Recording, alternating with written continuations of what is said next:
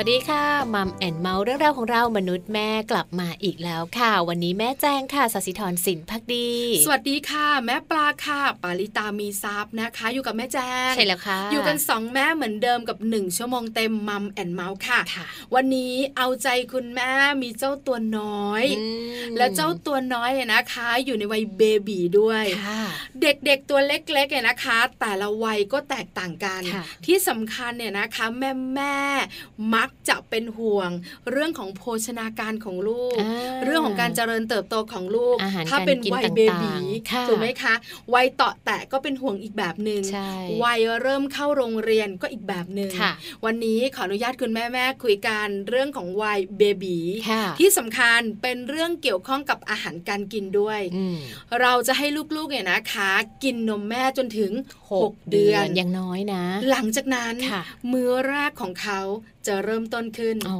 เป็นอีกมื้อหนึ่งเลยที่คิดเยอะคิดหนักหาข้อมูลเยอะมากจะกินอะไรถูกจะต้องอย่างไรถึงจะดี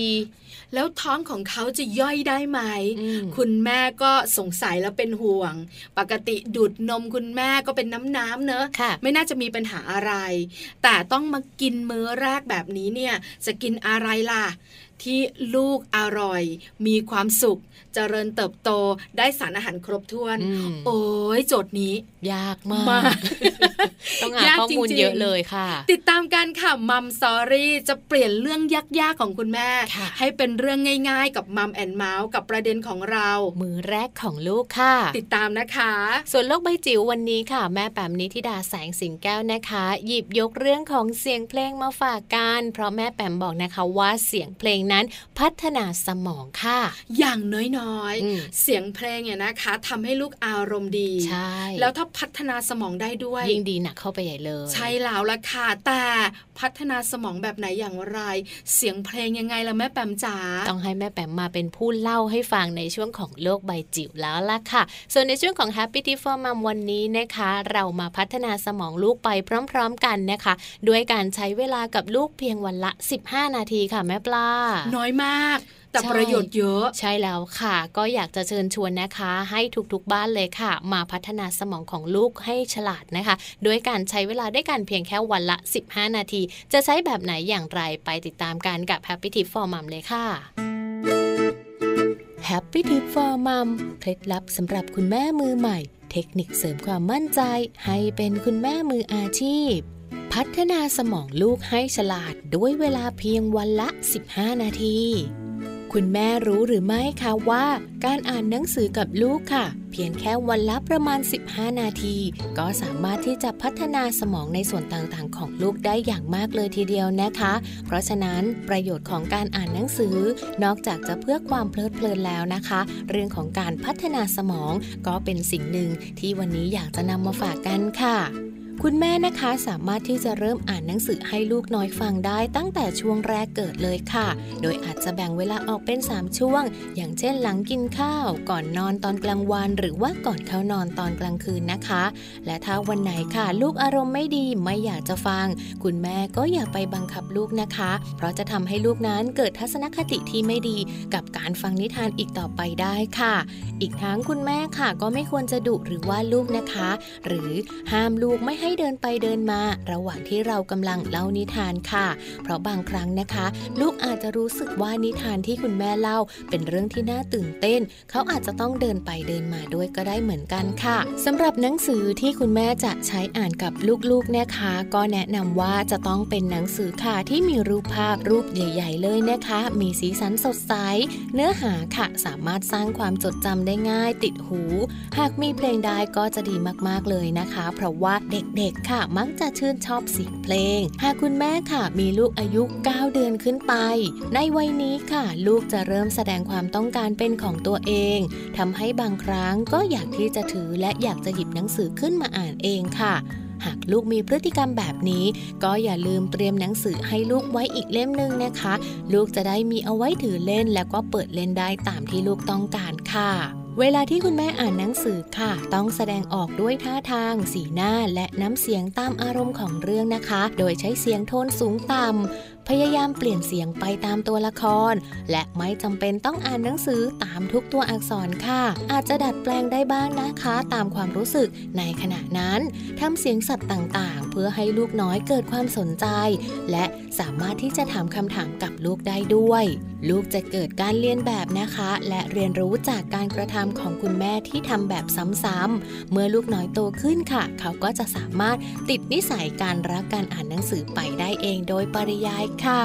เพียงเท่านี้นะคะ การอ่านหนังสือค่ะ ก็จะช่วยทำให้ลูกๆนั้น เกิดเรื่องของการพัฒนาสมองนะคะ แล้วก็ทำให้เกิดการพัฒนาในเรื่องของสติปัญญาได้แล้วล่ะค่ะ อย่าลืมนะคะคืนนี้เริ่มต้นอ่านหนังสือให้ลูกฟังอย่างน้อย 15 นาทีก็พอแล้วค่ะ พบกับ Happy Tip for Mom กับเคล็ดลับดีๆ ที่คุณแม่ต้องรู้ได้ใหม่ ในครั้งต่อไปนะคะ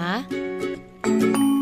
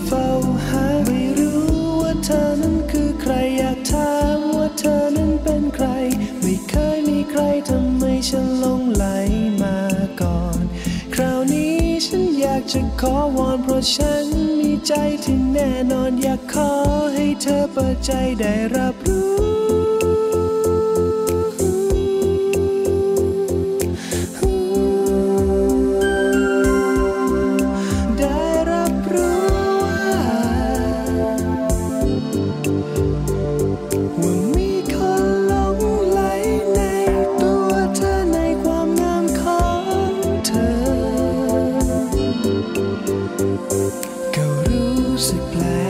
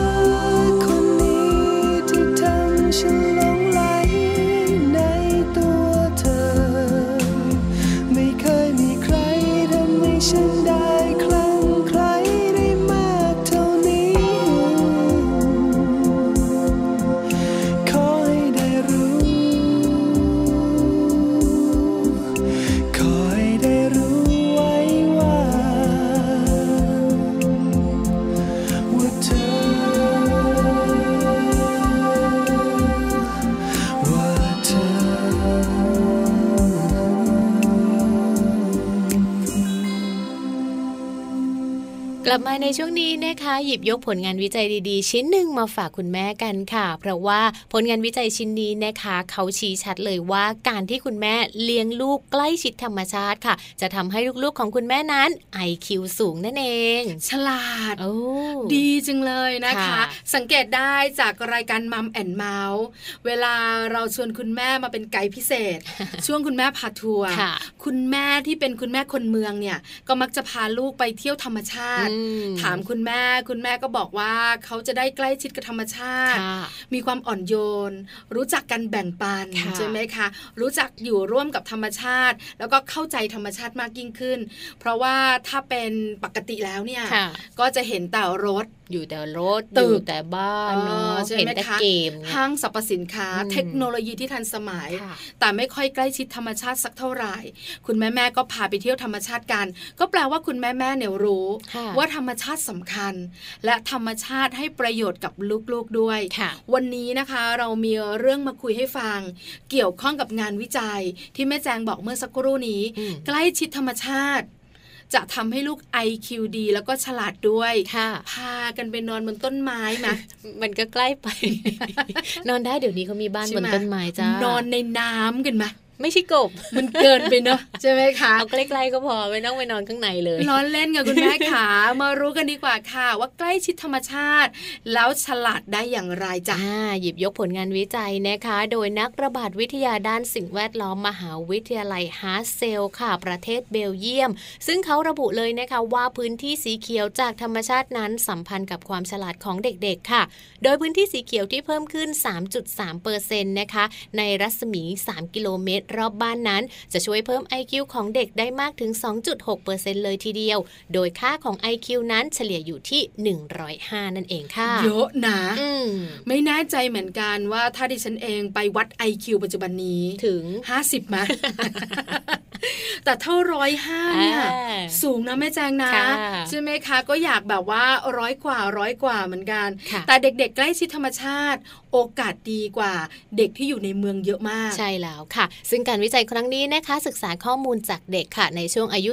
10-15 ปีมากกว่า 600 คนที่พักอาศัยอยู่ในประเทศเบลเยียมค่ะ และเขาบอกด้วยนะคะว่า 4%ของเด็กที่มี IQ ต่ำกว่า 80 เขาอยู่ในพื้นที่ที่มีสีเขียวน้อยกว่าค่ะ เรื่องนี้ก็เลยชี้ให้เห็นเลยนะคะว่า พื้นที่สีเขียวนั้นสัมพันธ์กับการรับรู้ค่ะ เช่น ทักษะเรื่องของการจดจำแล้วก็เรื่องของความตั้งใจนั่นเองค่ะ ไม่น่าเชื่อเนอะอืมสีเขียวๆของต้นไม้ธรรมชาติที่สวยงามค่ะทำให้ IQ ของเด็กเพิ่มมากขึ้นด้วย นอกเหนือจาก IQ สูงธรรมชาติยังมีประโยชน์กับเจ้าตัวน้อยอีกเยอะมากทีเดียวค่ะ ใช่แล้วค่ะไม่ว่าจะเป็นผลต่อสมาธิรวมถึงอารมณ์นะคะ เพราะว่างานวิจัยก่อนหน้านี้ค่ะ พบว่าความจำของเด็กจะดีขึ้น เมื่ออยู่ท่ามกลางธรรมชาติค่ะ แล้วก็มีงานวิจัยจากวารสารฉบับหนึ่งนะคะ ระบุว่าการที่เด็กนั้นอยู่ใกล้ชิดธรรมชาติค่ะ มันช่วยลดระดับความเครียดได้ แล้วการที่เขาได้มีโอกาสเล่นกับเพื่อน หรือว่ามีปฏิสัมพันธ์ทางสังคมในพื้นที่สีเขียวค่ะ จะช่วยทำให้เขานั้น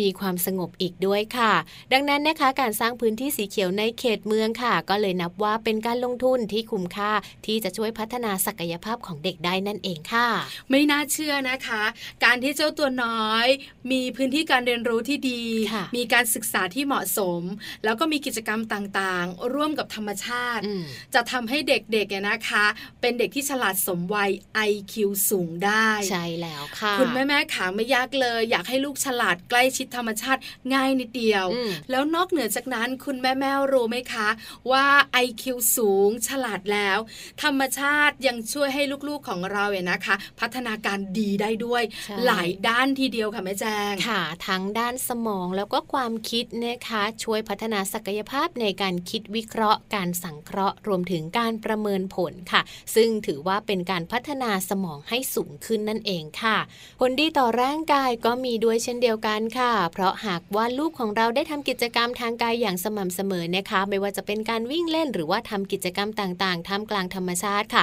ก็จะช่วยทำให้ร่างกายของเขานั้นแข็งแรง มีความกระตือรือร้นนะคะ สุขภาพที่ดีก็จะช่วยลดความเสี่ยงเรื่องของโรคหัวใจ แล้วก็โรคความดันโลหิตสูง ป้องกันไม่ให้ลูกของเราเป็นโรคอ้วนได้อีกด้วยละค่ะ ผลดีต่ออารมณ์ก็มีนะคะ คุณแม่แม่ขา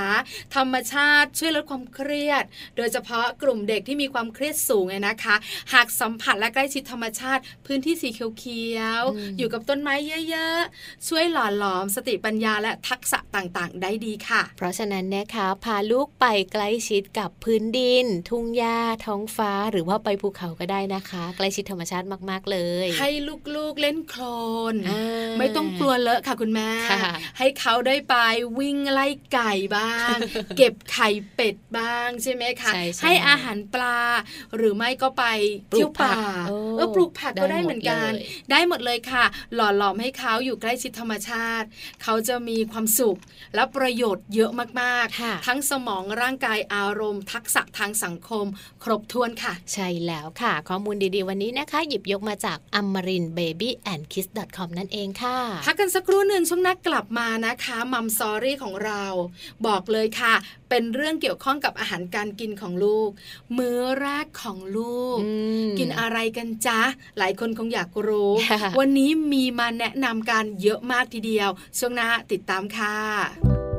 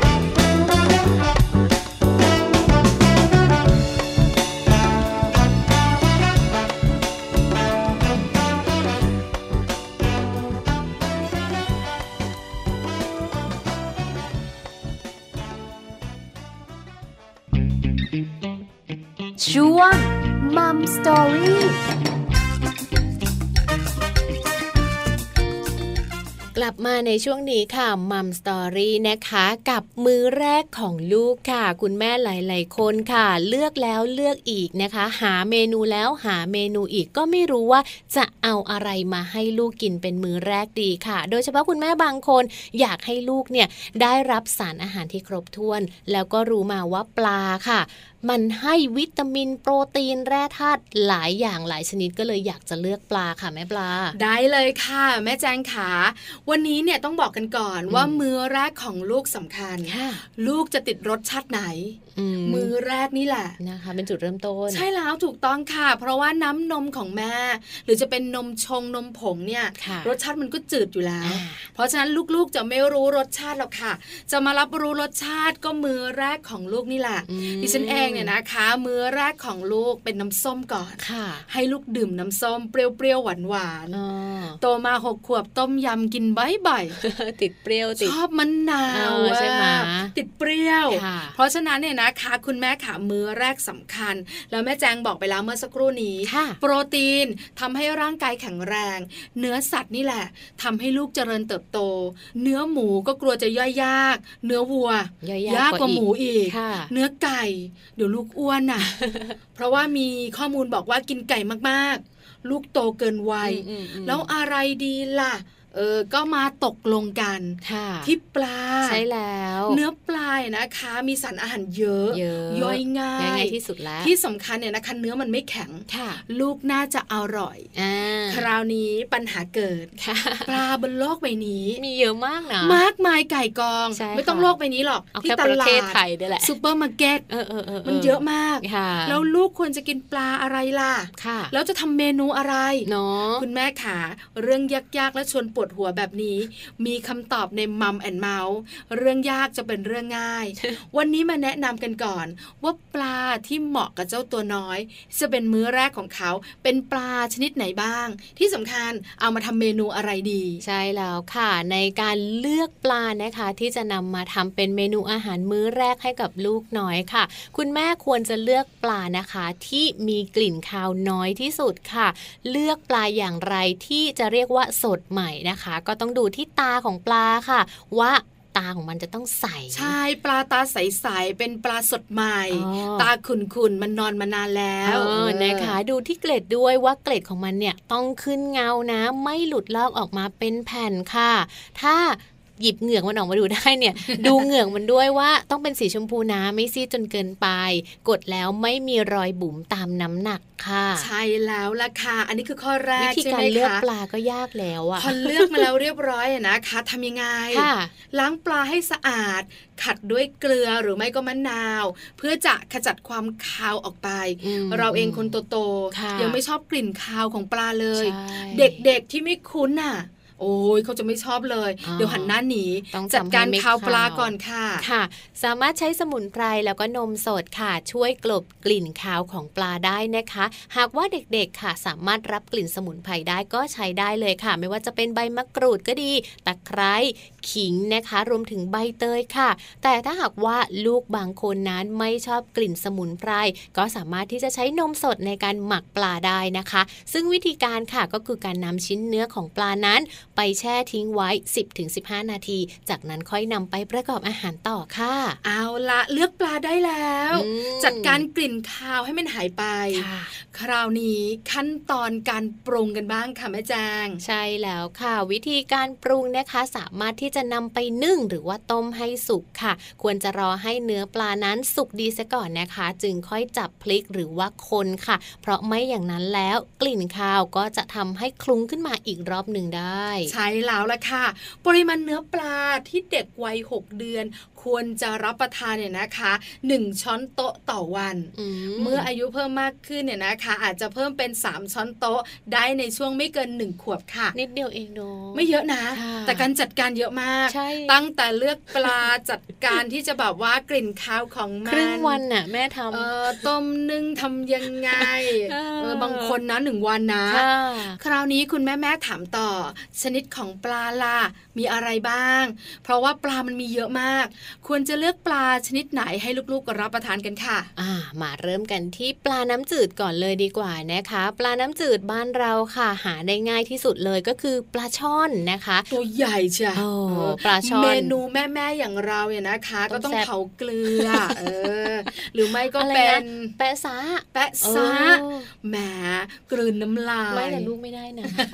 แต่ลูกไม่ได้ค่ะ ปลาช่อนเนี่ยอร่อย แล้วก็ถือว่าเป็นปลาน้ำจืดค่ะที่มีโอเมก้าสูงกว่าปลาพันธุ์อื่น ๆ ด้วยไหมจ๊ะใช่แล้วค่ะ สามารถที่จะทำให้ลูกรับประทานได้ตั้งแต่อายุ 6 เดือนขึ้นไปเลยนะคะ เพราะว่า ปลาน้ำจืดค่ะ มีค่าความเข้มข้นของโซเดียมน้อย รวมไปถึงป้องกันค่ะเกี่ยวกับเรื่องของการแพ้อาหารทะเลได้อีกด้วย ที่สำคัญทำได้ง่ายราคาถูกด้วยนะคะ สามารถที่จะทำได้หลากหลายเมนูเลยค่ะ มีโอเมก้าสูงนะคะ รสชาติของมันก็หวานด้วย เพราะว่าเป็นปลาสดนะคะทำได้หลากหลายเมนู เพราะว่ามวลเนื้อของปลาช่อนนั้นแน่นนั่นเองค่ะ อันนี้คือข้อดีอืมที่แม่แจงบอกเมื่อสักครู่นี้ค่ะปลาช่อนมีโอเมก้าสูงนะคะรสหวานเนื้อของมันอะใช่กลมกล่อมนะคะ แล้วก็มีหลากหลายเมนู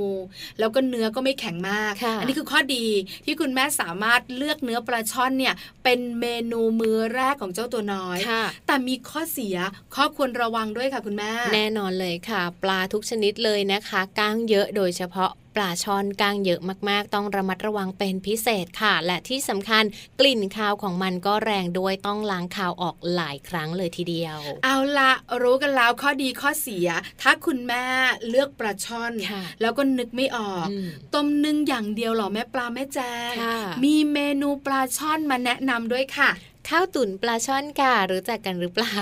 นำปลาช่อนนะคะ ไปนึ่งให้สุกค่ะ แล้วก็ผ่านกระบวนการต่างๆ เพื่อจัดการกลิ่นคาวก่อนที่จะนำมาตุ๋นนะคะ แล้วก็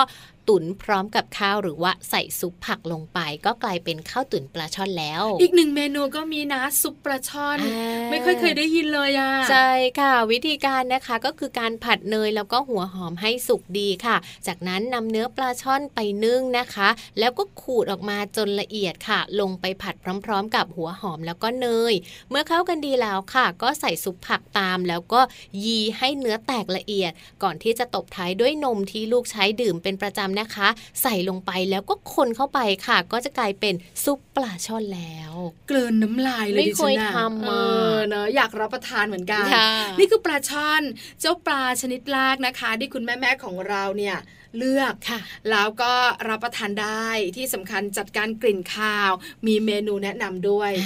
แต่ถ้าคุณแม่ท่านไหนบอกว่าปลาช่อนเนี่ยดูแล้วจะไม่ค่อยเหมาะกับบ้านเราสักเท่าไหร่ค่ะจัดการยากพอสมควร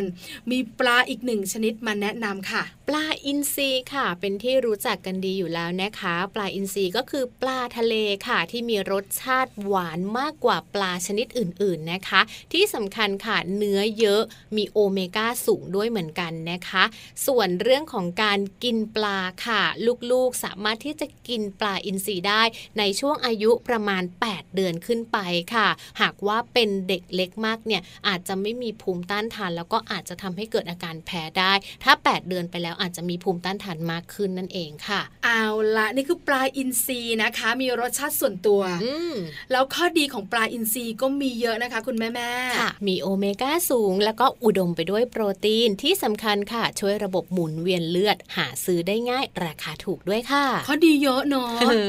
ข้อเสียมีไหมคุณแม่แม่ๆขามีอยู่แล้วค่ะ ใช่ค่ะ เพราะว่าบางครั้งอาจจะเจอสารประหลอดตกค้างที่ตัวของปลาก็ได้นะคะ และเนื่องจากว่ามันเป็นปลาทะเลค่ะ อาจจะทำให้เกิดอาการแพ้อาหารทะเลได้นั่นเองค่ะ นี่ก็คือปลาอินทรีนะคะ ข้อดีข้อเสียประโยชน์ของมันบอกกันแล้วอืมหลาย ๆ ครอบครัวคงอยากรู้ต่อเมนูปลาอินทรีแนะนำมีไหมจ๊ะอืมมีสิ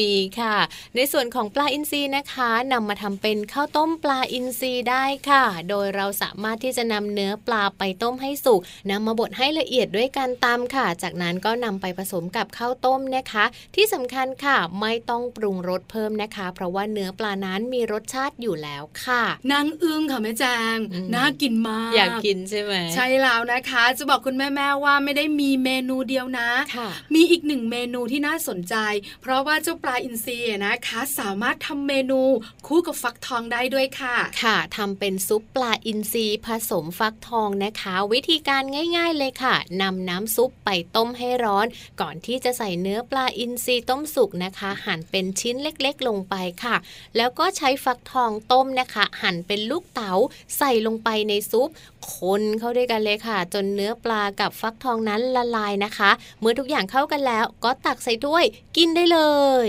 น่ากินอีกแล้วโอ้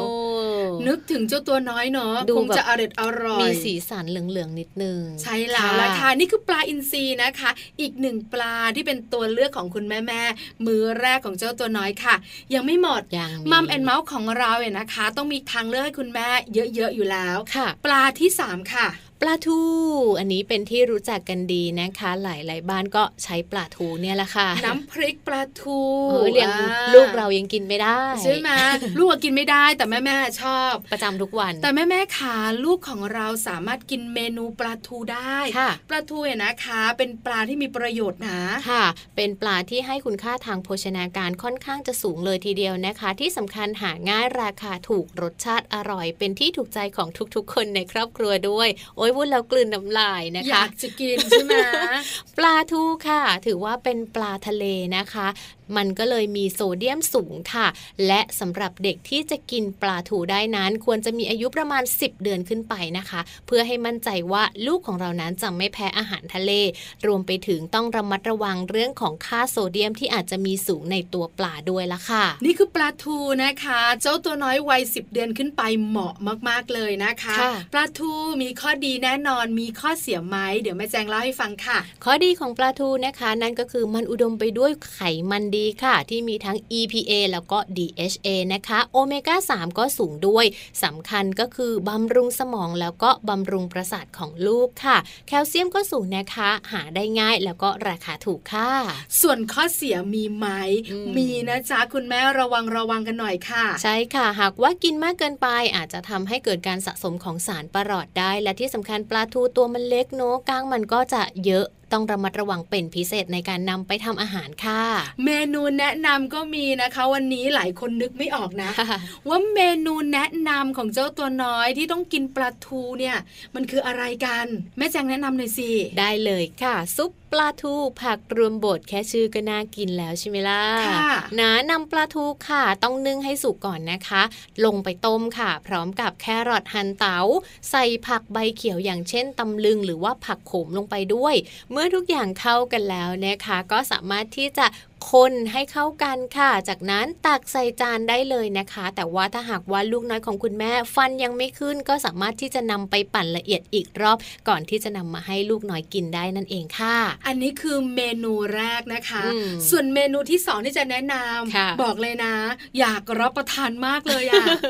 ข้าวผัดปลาทูนะคะ วิธีการก็ง่าย ๆเลยค่ะ เตรียมน้ำมันหรือว่าใช้เนยเล็กน้อยนะคะ ให้พอข้าวไม่ติดกระทะ ก่อนที่จะนำข้าวแล้วก็ปลาทูสุกค่ะ ผัดคลุกลงไปเลยนะคะ สามารถที่จะใส่แครอทหรือว่าใส่ฟักทองต้มลงไปด้วยก็ได้ เพื่อเพิ่มความหวานให้กับข้าวค่ะ ที่สำคัญนะคะ สามารถที่จะใส่ซีอิ๊วขาวได้ประมาณ 2-3 หยด เพื่อเป็นการเพิ่มรสชาติ และตักเสิร์ฟให้ลูกน้อยได้เลยค่ะ แต่ว่าอย่างที่บอกไว้เลยนะคะว่า เป็นข้าวผัดปลาทูเนี่ยอาจจะต้องรอให้ลูกน้อยเนี่ยมีอายุประมาณสัก 10 เดือนไปก่อนถึงจะกินได้ค่ะ เอาละนี่คือปลาชนิดที่ 3 เป็นตัวเลือกของคุณแม่แม่ๆสำหรับมื้อแรกของเจ้าตัวน้อยนะคะค่ะปลาชนิดที่ 4 มาแล้ว ชนิดสุดท้ายด้วยอ่าคิดว่าแม่ๆของเราเนี่ยน่าจะมีเจ้าปลาชนิดนี้เนี่ยอยู่ในใจเสมอ ใช่แล้วค่ะ สีสันของมันสวยงามมากๆเลยนะคะ ออกส้มๆนิดอร่อยด้วยๆอ่าปลาแซลมอนนั่นเองนะคะ ก็ถือว่าเป็นปลาที่หลาย ๆ บ้านค่ะ นิยมนำมาประกอบอาหารให้กับลูกน้อยได้กินนะคะ เพราะว่านอกจากจะมีคุณค่าทางอาหารสูงแล้ว รสชาติของมันก็อร่อยอีกด้วยค่ะ และที่สำคัญเลยเลยนะคะ สามารถที่จะให้ลูกกินได้ทันทีเลยค่ะ หลังจากที่เขามีอายุเกิน 6 เดือนขึ้นไปนั่นเองค่ะ นับว่าเป็นปลาที่มีประโยชน์อืมที่สำคัญรสชาติดีมากๆ แต่ต้องบอกค่ะว่าปลาแซลมอนก็มีข้อดีเยอะมากค่ะข้อเสียมันก็มีนะจ๊ะคุณแม่ ข้อดีค่ะ มีโอเมก้านะคะ ช่วยป้องกันโรคสมาธิสั้น วิตามินดีก็สูงมากเช่นเดียวกันที่สำคัญป้องกันการเสื่อมสภาพของเซลล์ได้อีกด้วย ข้อดีเยอะมากนะค่ะแล้วเป็นข้อสำคัญสำคัญทั้งนั้นเลยอะใช่แล้ว ข้อเสียก็มีเหมือนกัน ข้อเสียนั่นก็อาจจะมาในเรื่องของราคาค่ะ เพราะว่าราคาค่อนข้างที่จะแพงนิดหนึ่งนะคะ กว่าปลาชนิดอื่น ๆ ค่ะ ที่สำคัญอาจจะหาสดได้ยากนะคะ โดยไม่ผ่านการแช่แข็งค่ะ ซึ่งส่วนใหญ่เขาแช่แข็งมา ถูกต้องแล้วนะคะเออคราวนี้เมนูปลาแซลมอนกันหน่อย แนะนำกันสักนิดนึงนะคะ ว่าเจ้าตัวน้อยควรจะกินเมนูอะไรดีค่ะ ควรกินเมนูนี้เลยนะคะ แซลมอนปั่นผสมผักโขมค่ะวิธีการก็ทำง่าย ๆเลยค่ะ เพียงแค่คุณแม่นำปลาแซลมอน หรือว่านำผักโขมค่ะ ไปต้มหรือว่านึ่งให้สุก จากนั้นนำมาบดค่ะ ผสมให้เข้ากันปรุงรสด้วยนมหรือว่าน้ำซุปเพียงเล็กน้อยนะคะ พอให้มันจับกันเป็นเนื้อเดียวค่ะ แล้วก็ถ้าอยากให้ลูกกินได้ง่ายขึ้นนะคะ ก็สามารถที่จะนำไปปั่นโดยใช้เครื่องปั่นได้เลยละค่ะ เมนูแรกของเจ้าแซลมอนนะคะ มีอีกหนึ่งเมนูชอบจังเมนูเนี้ยเออไข่ตุ๋นแซลมอน ใช่แล้วค่ะทำง่ายมากเลยนะคะ ก็แค่นำไข่ไก่ค่ะ มาตีให้เป็นเนื้อเดียวกัน แล้วก็ใส่น้ำต้มสุกลงไปในปริมาณที่พอเหมาะ จากนั้นนะคะนำเนื้อปลาแซลมอนค่ะ หั่นเป็นชิ้นเล็ก ๆ ผสมลงไป ปรุงรสเล็กน้อยด้วยเกลือนำไปนึ่งค่ะ 10-15 นาทีเท่านั้นเองนะคะ และถ้าหากต้องการให้หน้าไข่เนียนนะคะ วิธีการง่าย ๆค่ะ ก็คือคุณแม่ต้องกรองก่อนที่จะนำไปนึ่งค่ะ เอาละนี่คือเมนูแซลมอนนะคะ จากที่เราแนะนำกันไป 4 ชนิดของปลาอืมเจ้าปลาแซลมอน เจ้าปลาปลาช่อนทูปลาช่อนปลาอินทรีค่ะใช่ไหมคะจะบอกเลยค่ะ เจ้าปลาอินทรีกับเจ้าปลาทูเนี่ยค่ะอาจจะต้องดูอายุของลูกนิดนึงใช่ใช่ปลาอินทรี8เดือนขึ้นไปรับประทานได้ปลาทูน่าจะเป็น 10 เดือนขึ้นไปรับประทานได้ใช่ค่ะแต่แซลมอนกับเจ้าปลาช่อนเนี่ยได้เลย มือแรกของเจ้าตัวน้อยได้เลยนะคะ 6 เดือนแล้วรับประทานได้ค่ะแล้วแต่คุณแม่จะเลือกแบบไหนอย่างไร เมนูก็แนะนำไปแล้วอืมเราเป็นผู้ใหญ่ตัวโตยังนั่งชอบแซ่บนั่งซีดอยู่เลยนะๆยังอยากกินของลูกเลยใช่ไหมคะ แล้วสังเกตไหมคะ เมนูที่แนะนำการปรุงรสเนี่ยน้อยมากค่ะส่วนใหญ่ก็จะเป็นนมของลูกนั่นใช่แหละใช่ที่จะมาปรุงเข้าไป เพื่อให้ลูกคุ้นเคยไงคะดิฉันตอนที่ลูกมือแรกเนี่ยนะคะ ลูกเดือยค่ะลูกเดือยผสมกับนมอืมนมของเรานี่แหละค่ะแล้วก็ผสมให้ลูกรับประทาน ก็กินบ้างไม่กินบ้างอืมก็แล้วแต่ค่ะแต่เราก็สามารถที่จะมีเมนูให้ลูกๆได้เลือกกันหลากหลายอ่าอร่อยได้ประโยชน์ที่สำคัญ อย่ารสจัดอย่าปรุงรสนะคะ เดี๋ยวลูกเนี่ยจะติดรสชาติ ใช่แล้วค่ะขอบคุณข้อมูลดีๆวันนี้นะคะ จาก Parents One ด้วยค่ะ พักกันสักครู่หนึ่งช่วงหน้ากลับมาโลกใบจิ๋วของแม่แปม วันนี้นะคะเป็นเรื่องเกี่ยวข้องกับเสียงดนตรีค่ะเสียงเพลง พัฒนาสมองลูกอืมพัฒนาแบบไหนอย่างไร หรือว่าให้คุณแม่ร้องให้ฟังเออก็ได้อยู่นะได้ไหมได้สงสารลูกจัง ช่วงหน้ามาติดตามการกับโลกใบจิ๋วค่ะ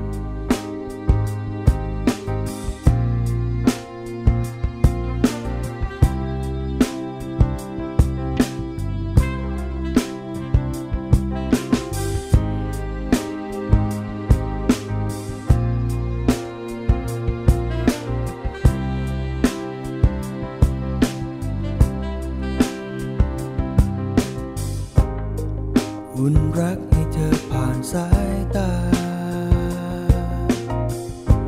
สอดประสาน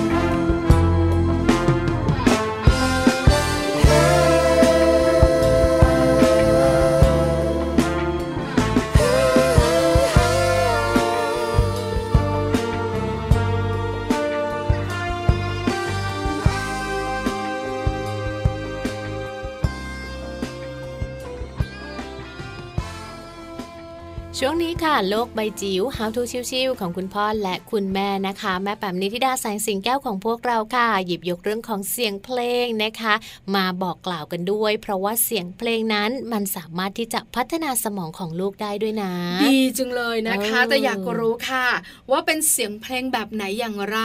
เสียงของเราได้ไหมพูดยังผิดคีย์หายใจยังเพี้ยนเออจะร้องเพลงได้ไหมหรือว่าต้องเป็นเพลงที่เปิดให้ลูกฟังค่ะ ที่เป็นเสียงเพราะเพราะๆเออมเพลงสำหรับเด็กแล้วไหมจำเป็นต้องเป็นเพลงโมซาร์ทอย่างเดียวไหมอะเออไม่หรอกมาใช่ไหมน่าจะหลากหลายค่ะเดาเอาอืมก็พูดกันไปเราสองคนค่ะไปรู้ความจริงกันดีกว่า แม่แปมพร้อมแล้วด้วยนะคะ เสียงเพลงพัฒนาสมองโลกใบจิ๋วค่ะโลก ใบ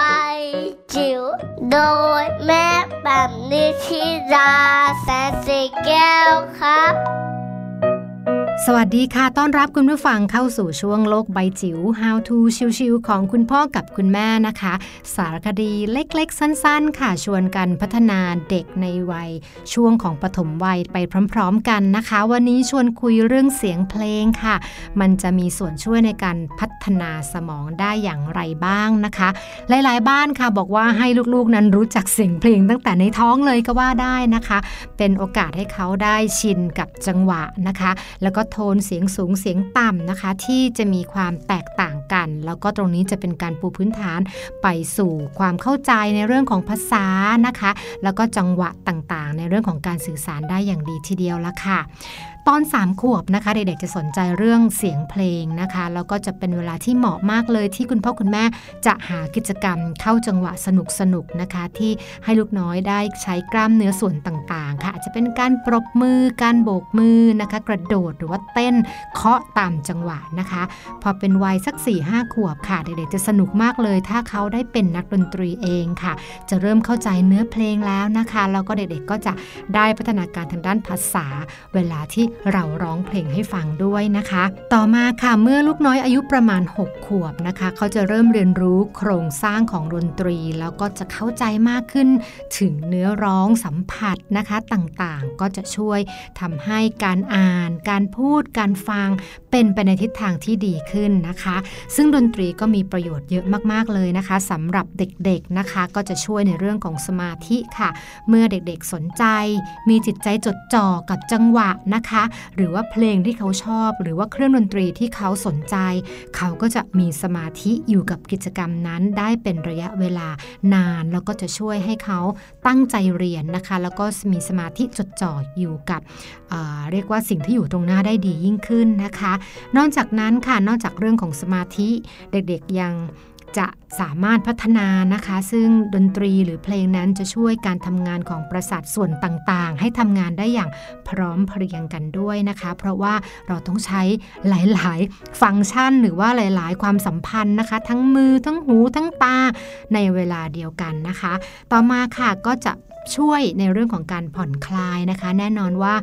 ทุกๆวัยนะคะ ดนตรีจะช่วยค่ะ เวลาที่เราเกิดความกังวล เกิดความไม่สบายใจ เกิดความเครียดนะคะ ดนตรีก็พิสูจน์แล้วค่ะ ว่าจะช่วยทำให้คนเรานั้นรู้สึกผ่อนคลายได้ค่ะ แล้วก็สุดท้ายค่ะ เป็นเรื่องของความมั่นใจในตัวเองนะคะ การที่คุณพ่อคุณแม่หรือคุณครู คอยให้กำลังใจหรือชื่นชม ผลงานของเด็กๆ ก็จะทำให้เขาเกิดความภาคภูมิใจค่ะ ไม่ว่าเขาจะเล่นดนตรีได้ ร้องเพลงได้หรือแม้กระทั่งการขยับตัวเข้ากับจังหวะได้อย่างร่าเริงได้อย่างสนุกนะคะ ตรงนี้ก็จะเป็นพื้นฐานสำคัญค่ะในการเสริมสร้างพัฒนาการของเด็กๆค่ะ ไม่ว่าจะเป็นเรื่องของภาษา การปูพื้นฐานความเข้าใจ ในวิชาการต่างๆ การมีสมาธิ มีความอดทน จิตใจจดจ่อกับสิ่งใดสิ่งหนึ่งนะคะ แล้วก็ช่วยทำให้เขาได้รักเสียงเพลง ตั้งแต่ยังเด็กเป็นการปูพื้นฐานที่ดีมากๆสำหรับลูกน้อยเหมือนอย่างที่มีคำพูดบอกว่าชนใดไม่มีดนตรีการในสันดานเป็นคนชอบกลนักละค่ะ ดนตรีกับนุชก็เลยเป็นสิ่งที่คู่กัน เราก็สามารถที่จะนำเอาดนตรี ความรู้ทางดนตรี เทคนิค จังหวะต่างๆนะคะ มาใช้ประกอบในการเลี้ยงลูกของเราได้ตั้งแต่เด็กๆเลยค่ะ โลกใบจิ๋วโดยแม่แบบนิชิราแสนสีแก้วครับ ขอบคุณข้อมูลดีๆ ตรงนี้ด้วยนะคะ และเชื่อว่าเสียงเพลงที่วันนี้แม่แปมหยิบยกมาฝากกันค่ะ จะทำให้คุณพ่อคุณแม่หลาย ๆ คนนั้นได้มีทางออกมีทางเลือกมากยิ่งขึ้นกับการพัฒนาสสมองของลูกน้อยค่ะ วันนี้ Mom and Mouth ต้องยอมรับนะว่าสบายมากค่ะ เบาเบาๆข้อมูลแต่ประโยชน์เยอะใช่แล้ว ใช่ไหมคะ เป็นเรื่องของการพัฒนาสมองลูกเนี่ยมาจากแม่แจงค่ะกับแม่แปมแต่เรื่องของพัฒนาร่างกายอืมทำให้ร่างกายแข็งแรง สุขภาพดีเจริญเติบโต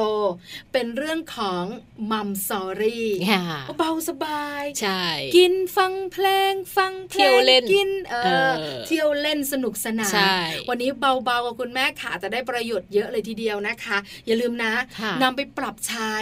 ถ้าเมนูอาหารที่เราแนะนอืมำไม่เหมาะกับบ้านคุณแม่ค่ะคุณแม่ก็ลองปรับแล้วก็เปลี่ยน แต่ขอนิดเดียวอย่าปรุงรสชาติให้มันเยอะอ่าเน้นย้ำตลอด คือบางคนใส่น้ำตาลเยอะนิดนึงอ่ากลัวไม่อร่อยกลัวไม่อร่อยนะคะ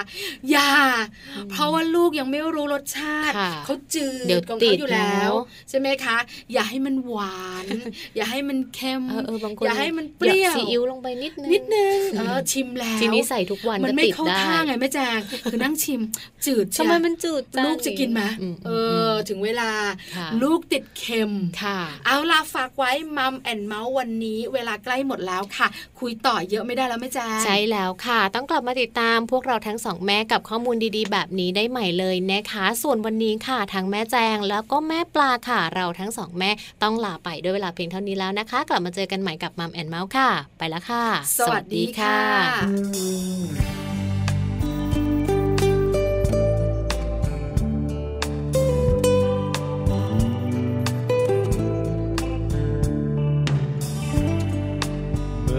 ทุกๆวัน ที่ใจฉันรอเธออยู่ และก็เหมือนทุกๆที ที่เธอไม่ยอมรับ